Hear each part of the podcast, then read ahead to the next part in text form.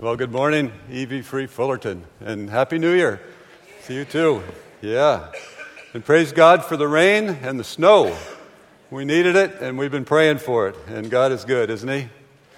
So um, please turn with me to the book of Titus. Um, the Senior Pastor Search Committee has spent time in the pastoral epistles that Paul wrote to his young apprentices, Timothy and Titus. And we're looking there because Paul gives us some guidelines as to what we're looking for in our next senior pastor. And Paul lays out qualifications and expectations and, and roles and responsibilities for, for all leaders and for the congregation too, but especially for the minister of the word. And so this morning we'd like to look at Titus 2 11 to 13. And at the same time, I'd like to encourage you, when you have a few minutes today, to read the whole book of Titus. It's a short book, only 46 uh, verses um, but there's a lot in there. So please read it and you'll be blessed by it. But before we dive into Titus, I'd like to give you a quick update on the search uh, process. The search committee was put into place in July and we got to work. Um, and we've been uh, evaluating a lot of candidates and listening to a lot of sermons. And um, we now have a short list of candidates who are considering the possibility of coming to our church. And some of those on this short list feel like they may be called, and others are still praying about it. So, so please continue praying that God will guide this process. And we're hoping that in the months of January and February that we'll have three or four of the final candidates uh, come and visit with us um, with their spouses, uh, interview with the theology group headed up by Paul Sailhamer, the search team, and, uh, and also meet the elders. And then after that, we pray that God will make it clear who it is that He wants to come here. Um, and so, so some are asking, how quickly can this happen, right? And, uh, and Fred, Fred and the elders, I think, are trying to speed up the process by asking members of the search team to preach on Sunday. And um, maybe, maybe they're on to something. But this is, this is all going to happen in God's good timing. And, and, uh, and we know in, in our lives that we're totally dependent upon God. And there's some things, though, that we realize it more deeply, don't we? And we know that we're dependent upon God here. So let's turn to Titus 2 11 to 13. For the grace of God has appeared, bringing salvation for all people, training us to renounce ungodliness and worldly passions, and to live self controlled upright and godly lives in the present age, waiting for our blessed hope, the appearing of the glory of our great God and Savior, Jesus Christ. Well, these verses are about the grace of God and our response to it. And we can define grace as God's unmerited favor to his people. And this is his special saving grace. If you look at verse 11, it says, For the grace of God has appeared. And what is this grace of God that appeared? Well, we just celebrated it at Christmas. This grace of God appeared as the God man, Jesus Christ, who came to die so that we could have life. In 2 Timothy 1, verse 9 and 10, Paul talks about this, and he says, God who saved us and called us to a holy calling, not because of our works, but because of his own purpose and grace, which he gave us in Jesus Christ before the ages began and which now has been manifested through the appearing of our Savior, Christ Jesus. And so, in light of this grace of God, we can recognize our sin and our guilt and our disobedience to Him. And in verse 12, Paul continues that grace teaches us to renounce ungodliness and worldly passions. And so, after turning our backs on sin, we could start living a new, godly life. And then again, with grace as our teacher, and continuing in verse 12, Paul says that there's a response here. There's a response to God's grace, and that is to live self controlled, upright, and godly lives in the present age. But there is more than the, just this present age. In 1 Corinthians 15 19, Paul says this. He says, If in Christ we have hope in this life only, we are of all people most to be pitied. We know how the story ends that Christ returns and we have eternal life with him. In verse 13, Paul says, We are waiting for our blessed hope, the appearing of the glory of our great God and Savior, Jesus Christ. And this means that we live victoriously in this life and in the next. And even though we have struggles in this life, we know that we still have victory. Well, I chose these verses this morning because I think they give good instruction on what we need to teach in the church and why we need to teach it, and very importantly, what our response is to it. What do we do with this? And later I realized that these verses also follow the basic outline that I learned as a, as a young boy um, in, our, uh, in our Sunday school classes in doctrine. And, and maybe you learned this too. It's the three G's of, of, of guilt and grace and, and gratitude. And then Paul here appropriately adds a, a fourth G, and that is glory. And so if we can remember these four G's, we'll have a good handle on these verses in, uh, in Titus. I remember as a young teenager um, sitting at the kitchen table working on my Sunday school homework. And, and at the Reformed church I went to, uh, we called that catechism, and kind of like an FAQ or Q&A for, for uh, Christian doctrine. But my strategy was this to, to sit at the kitchen table after dinner because I knew that my mom would be a captive audience and she had all the answers. And as a teenager, I just wanted the answers, right? I didn't want to think too deeply about these things. I just wanted the answers so I could move on. But even though I learned some of this theology, this head knowledge alone is just not enough, is it? I came to realize this uh, last summer when I was taking a C.S. Lewis class at Biola. And I'm almost done with my master's in Christian apologetics there. But one of my assignments was to write a paper comparing the spiritual development of Lewis to my own. And it took me several long jogs and, and some reflection and deep thinking to figure this out. But I realized that as a teenager, I lived under what my mom would have called cheap grace. Cheap grace. I lived as if God covered all my sin, no matter what and that my salvation was assured so that I could do what I wanted to do. I took the, God, the grace of God for granted, and I didn't take my own sin seriously.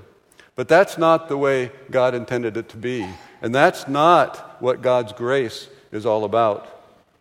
My problem was that I didn't see the magnitude of my own sin. I didn't understand or appreciate my own badness, if you will. And since I didn't appreciate my own badness, I also didn't fully understand and appreciate God's goodness and His grace. It's only when we fully grasp the reality of our sinful nature that we fully comprehend the awesomeness of God's grace. Well, thankfully, God has changed me over time, and I no longer have a cheap view of His grace, at, at, least not very often. And the older I get, the more I realize that my natural tendencies and, and my thoughts are, are not good, and my only hope is the gracious supernatural intervention of God and His Holy Spirit. One day in glory, when we are face to face with the living God, we'll sin no more because we'll finally realize how dumb it is to sin against the God of the universe. Well, how about you? Have you fallen for, for some form of, of cheap grace in your life? Does your life reflect that you understand the significance of God's grace? Paul talked about this in, uh, in Romans chapter 6, verse 1. And he says, What shall we say then? Are we to continue in sin that grace may abound? And Paul says, No way. That's not what it's all about. That's not what the grace of God is about. So, the main point this morning the, the main takeaway is this that we need to let the grace of God be our teacher. One of the commentaries I read entitled this section of Titus as Grace as Our Teacher. And that caught my attention because my mom's name was Grace and she was a good, godly teacher. Realizing the depth of our depravity and the saving and amazing grace of God, let's live transformed lives right now as we await the second coming of our Savior Jesus Christ. And with grace as our teacher, we can turn our backs on sinful living and we can live right now and take hold of the new godly life that God has planned for us. And we can live victoriously in this life and in the life to come. Well, we're all praying that God will bring the right man here to be our next senior pastor. And we don't know who he is, but God knows who he is. And as we appeal to God's grace and, and His goodness, let's also prepare ourselves to receive this new senior pastor and his family. We are recipients of God's grace. And so we also need to be conduits of God's grace. It's not intended that God's grace build up in us, but it's intended that God's grace flow through us. And so, as individuals totally dependent on God's favor, let's live accordingly. Let's reflect God's grace as we receive His good gifts. And grace comes with responsibility. So let's be loving and kind and encouraging. Let's be good followers and side by side leaders with our new senior pastor. And let's be very slow to criticize and slow to complain and quick to serve and to be positive and united and working together in the ministry of God's church. A few days ago, I re listened to Tim Muehlhoff's sermon from December 4, and that's the sermon on critical generosity. And, and if you haven't listened to that, or, or, or even if you have, I recommend that you go back and re listen if you have time, because there's a lot that applies here to us right now as we think about a new senior pastor. So, in closing, the search team has yet to find a perfect senior pastor candidate. Each candidate has his strengths, but also his weaknesses. And we don't have to look too far to find in our own body and in ourselves that we also fall, fall short of that mark of perfection. But we are asking this new senior pastor to join us where we are. And so let's join him where He is with the grace of God as our teacher. Yeah. Well, thank you, Dan. Did you thank Dan? Especially for all the hard work that he's doing in this search. It's an amazing amount of work that takes place to look for a, a senior pastor. And we're grateful for his sacrifice and, and his leadership. So you realize you're a fill in speaker when the slides keep popping up. Our next speaker will be, right? So that's, that's part of, um, you know, doing what we're doing. So one of, the, one of the many joys of living in God's grace is our identity that we have in Christ. And, but with that identity brings great responsibility as well. So who are we actually? Um, I think it's important for us to know our identity in Christ and who we are because I think it shapes how we live and, and what we do. So sometimes when we're asked that question, our, our answer might be, well, I'm a husband, I'm a wife, I'm a veteran, even I'm a Christian.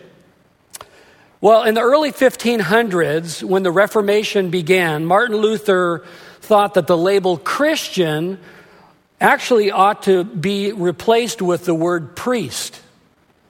Now, I thought, why would he want that, right? Because he, uh, Luther was breaking away from the Catholic Church. Um, when, when, I think of priest, I think of Catholics. And, um, and so, why would he use that term? Well, let's see what Scripture has to say about our, our identity in Christ. So, uh, turn to 1 Peter chapter 2, if you have your Bibles out, or you can see it on the screens. And let me read this to you. And this is, I want you to, to, to just stop for a moment and think, okay, this is who I am. This is so important for us. But you are a chosen people, a royal priesthood, a holy nation. You are God's special possession, that you may declare the praises of Him who called you out of darkness and into this wonderful light.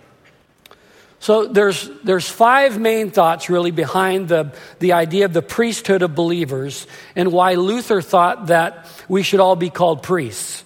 So let me give those to you. The first one is that all of us are in full time ministry. We're all in full time ministry.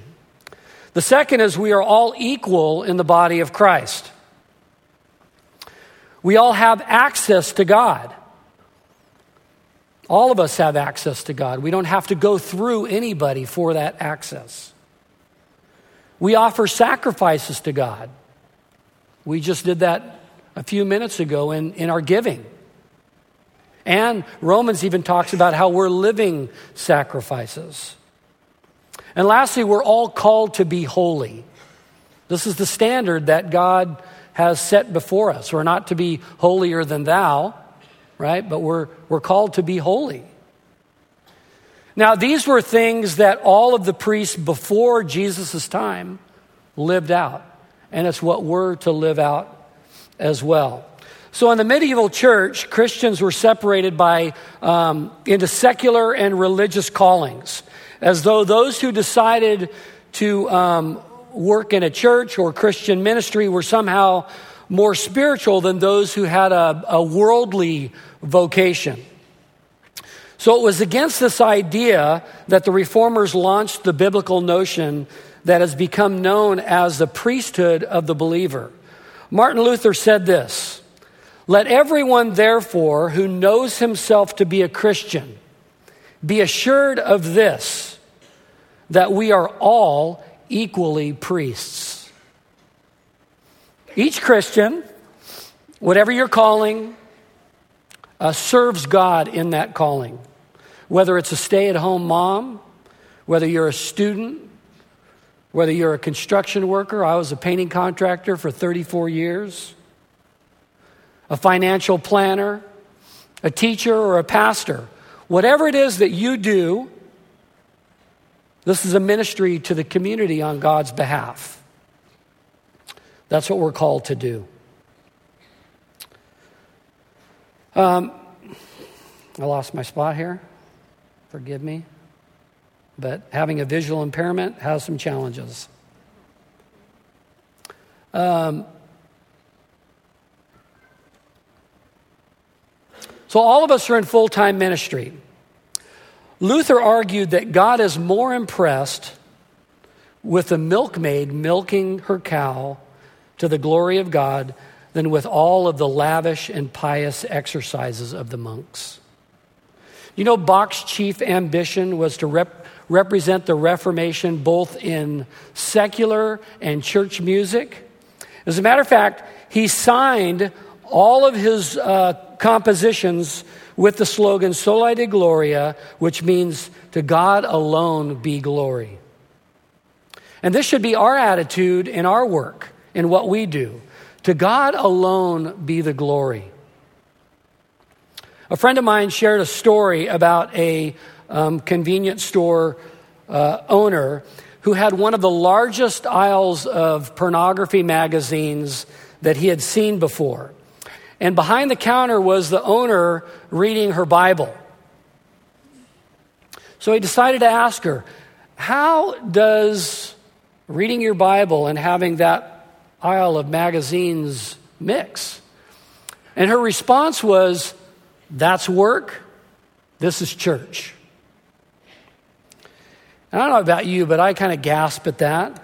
But then I think, are we really much different than her by not recognizing that all we do is spiritual. We also many times separate our vocation from church by seeing by not seeing our work and everything we do as a spiritual calling. Many of us will compartmentalize our faith when in fact it's a 24/7 lifestyle. I want you to think for a minute about your expectations of our next senior pastor and his lifestyle. What do you expect from him? How do you expect him to live? That should be your expectation, or that should be your lifestyle, right? Your expectation should be your lifestyle because we're no different.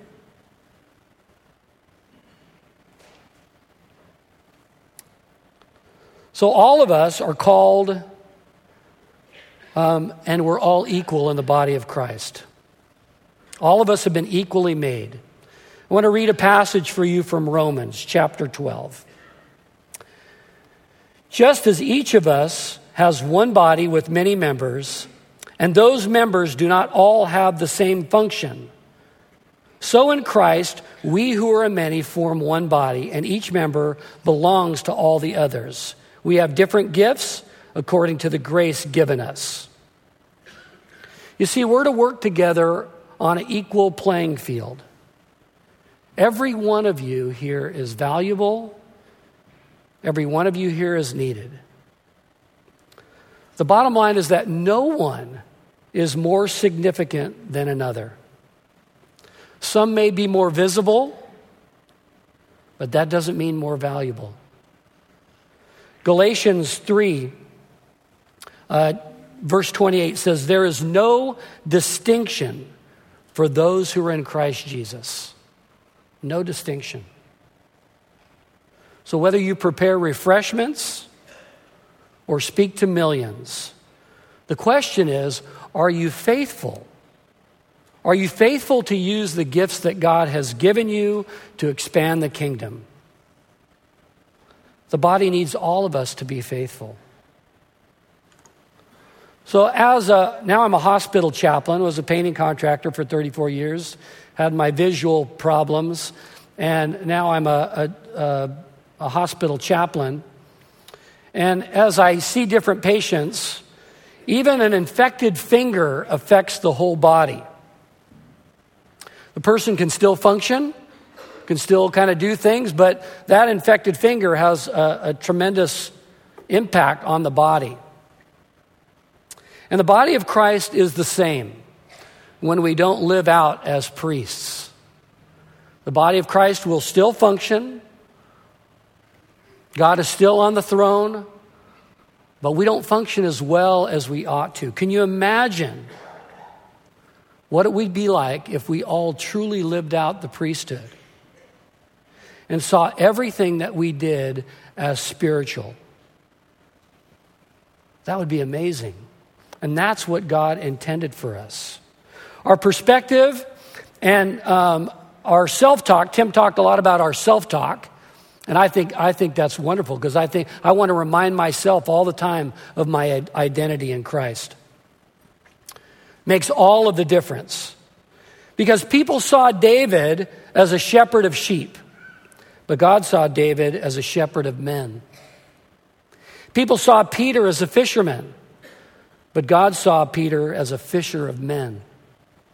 People saw Paul as a persecutor of the church, but God saw Paul as an ambassador of the church. And people are going to see you as a truck driver, a nurse, a wife, an accountant, a baseball coach, a volunteer. But God sees you as a royal priest. And we need to live in our true identity. That's our identity. So, in the hospital, I have this lanyard that I wear. Put it on, it says chaplain on it. And when I wear this in the hospital, I'm very conscious of who and what I represent because it says chaplain. How different would our world look like if all of us had permanent lanyards on that said priest? How different would we live? We wear priestly lanyards. We're a part of the royal priesthood. So let's live like that. And as Peter the fisherman wrote, so that you may declare the praises of him who called you out of darkness into this wonderful light. Let's make 2017 that kind of a year. Let me pray for us. So, Father, we thank you for our identity in you. We thank you that you have welcomed us into your household by your grace, that you have made us a part of your priesthood that follows the true high priest, Jesus. And so, Father, may our lives reflect the identity that you've given us. In Jesus' name, amen. Thank you, Fred. Yeah. Thank Fred for Thank his you. thoughts this morning.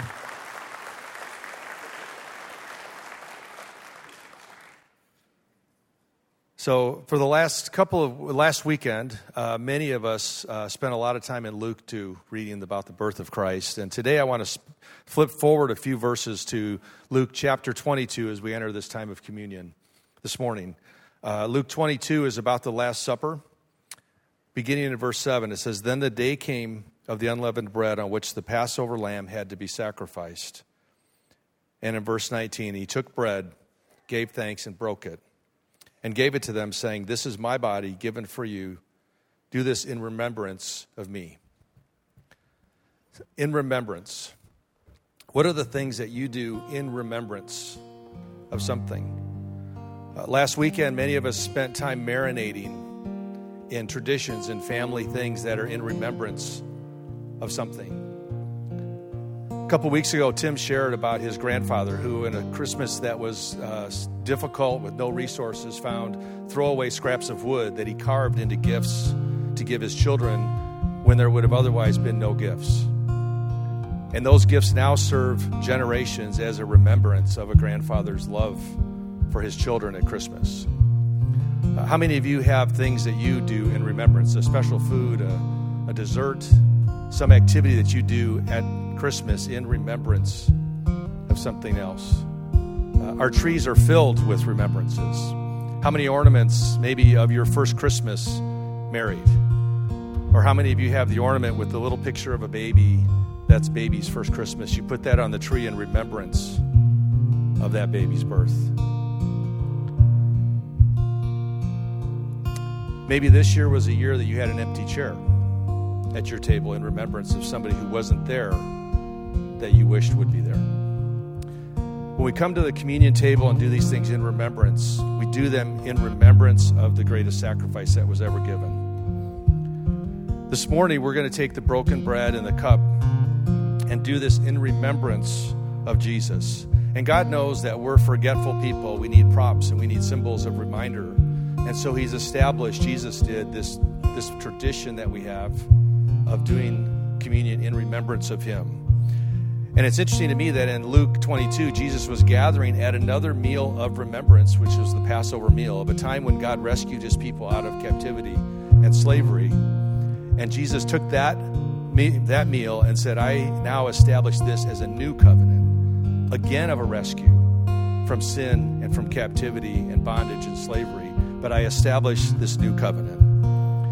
Verse 19, he took bread, he gave thanks and broke it, and he gave it to them, saying, This is my body given for you. Do this in remembrance of me. In the same way, after the supper, he took the cup, saying, This is the cup, this cup is the new covenant in my blood, which is poured out for you. Then Paul adds in 1 Corinthians, For whenever you eat this bread and drink this cup, you proclaim the Lord's death until he comes. This morning we have several stations scattered around the room along the side walls as well as up front here. We invite you to come as you feel led and as you're ready uh, to partake in communion this morning. Uh, you'll come up, take the, the bread, dip it into the juice. You can take it right there. You can take it as families there. You can go back to your seat. It's all kind of a self serve individual this morning, but we want to have time to do that. And we'll have about 10 minutes, so there should be plenty of time for you to do that. So take some time, prepare your hearts, and then do this as a proclamation of your alignment with Christ. This is not just a sentimental thing or a trinket we hang on a tree, but this is a proclamation of your alignment. And starting 2017, say, I'm with Jesus, I'm all in, and I proclaim his death in this way. Go ahead, start.